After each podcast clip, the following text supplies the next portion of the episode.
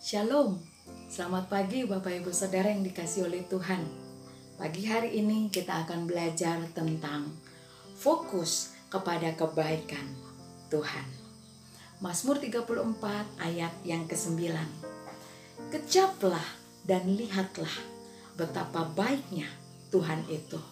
Berbahagialah orang yang berlindung padanya.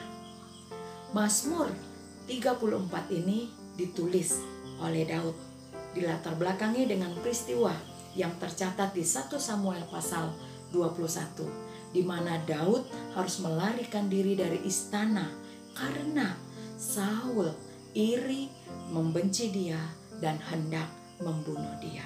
Di dalam pelariannya ini Daud banyak penuliskan salah satunya Mazmur 34 ini. Bapak Ibu Saudara kita menemukan ada dua kata penting di sini yang dituliskan oleh Daud di ayat 9. Yang pertama kata kecaplah dan yang kedua kata lihatlah. Dari kata kecaplah mengandung arti merasakan sedalam-dalamnya dan menikmati. Baru kata kedua melihat yaitu artinya menyaksikan dengan jelas merasakan apa, menyaksikan apa, merasakan dan menyaksikan kebaikan Tuhan. Dalam terjemahan lainnya, dua kata ini diterjemahkan alamilah sendiri, rasakanlah sendiri, dan dari pengalaman itu kamu akan melihat. Melihat apa? Melihat kebaikan Tuhan yang jelas.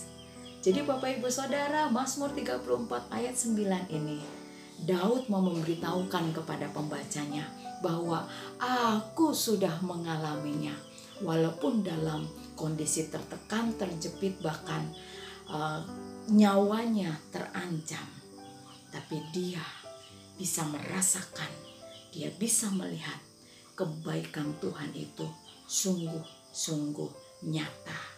Daud percaya bahwa Tuhan yang pernah meluputkan dia saat domba-dombanya akan diterkam oleh binatang buas. Daud percaya bahwa dulu Tuhan yang telah turut campur tangan saat melawan Goliat dan musuh-musuhnya serta memberikan kemenangan besar kepada Daud. Daud juga percaya bahwa saat ia dikejar-kejar oleh Saul untuk dibunuh, nyawanya terancam dia percaya bahwa di saat-saat seperti itu Tuhan tidak meninggalkan dia. Saat mengalami kondisi terjepit itu, Daud belajar menikmati, melihat, menyaksikan kebaikan Tuhan.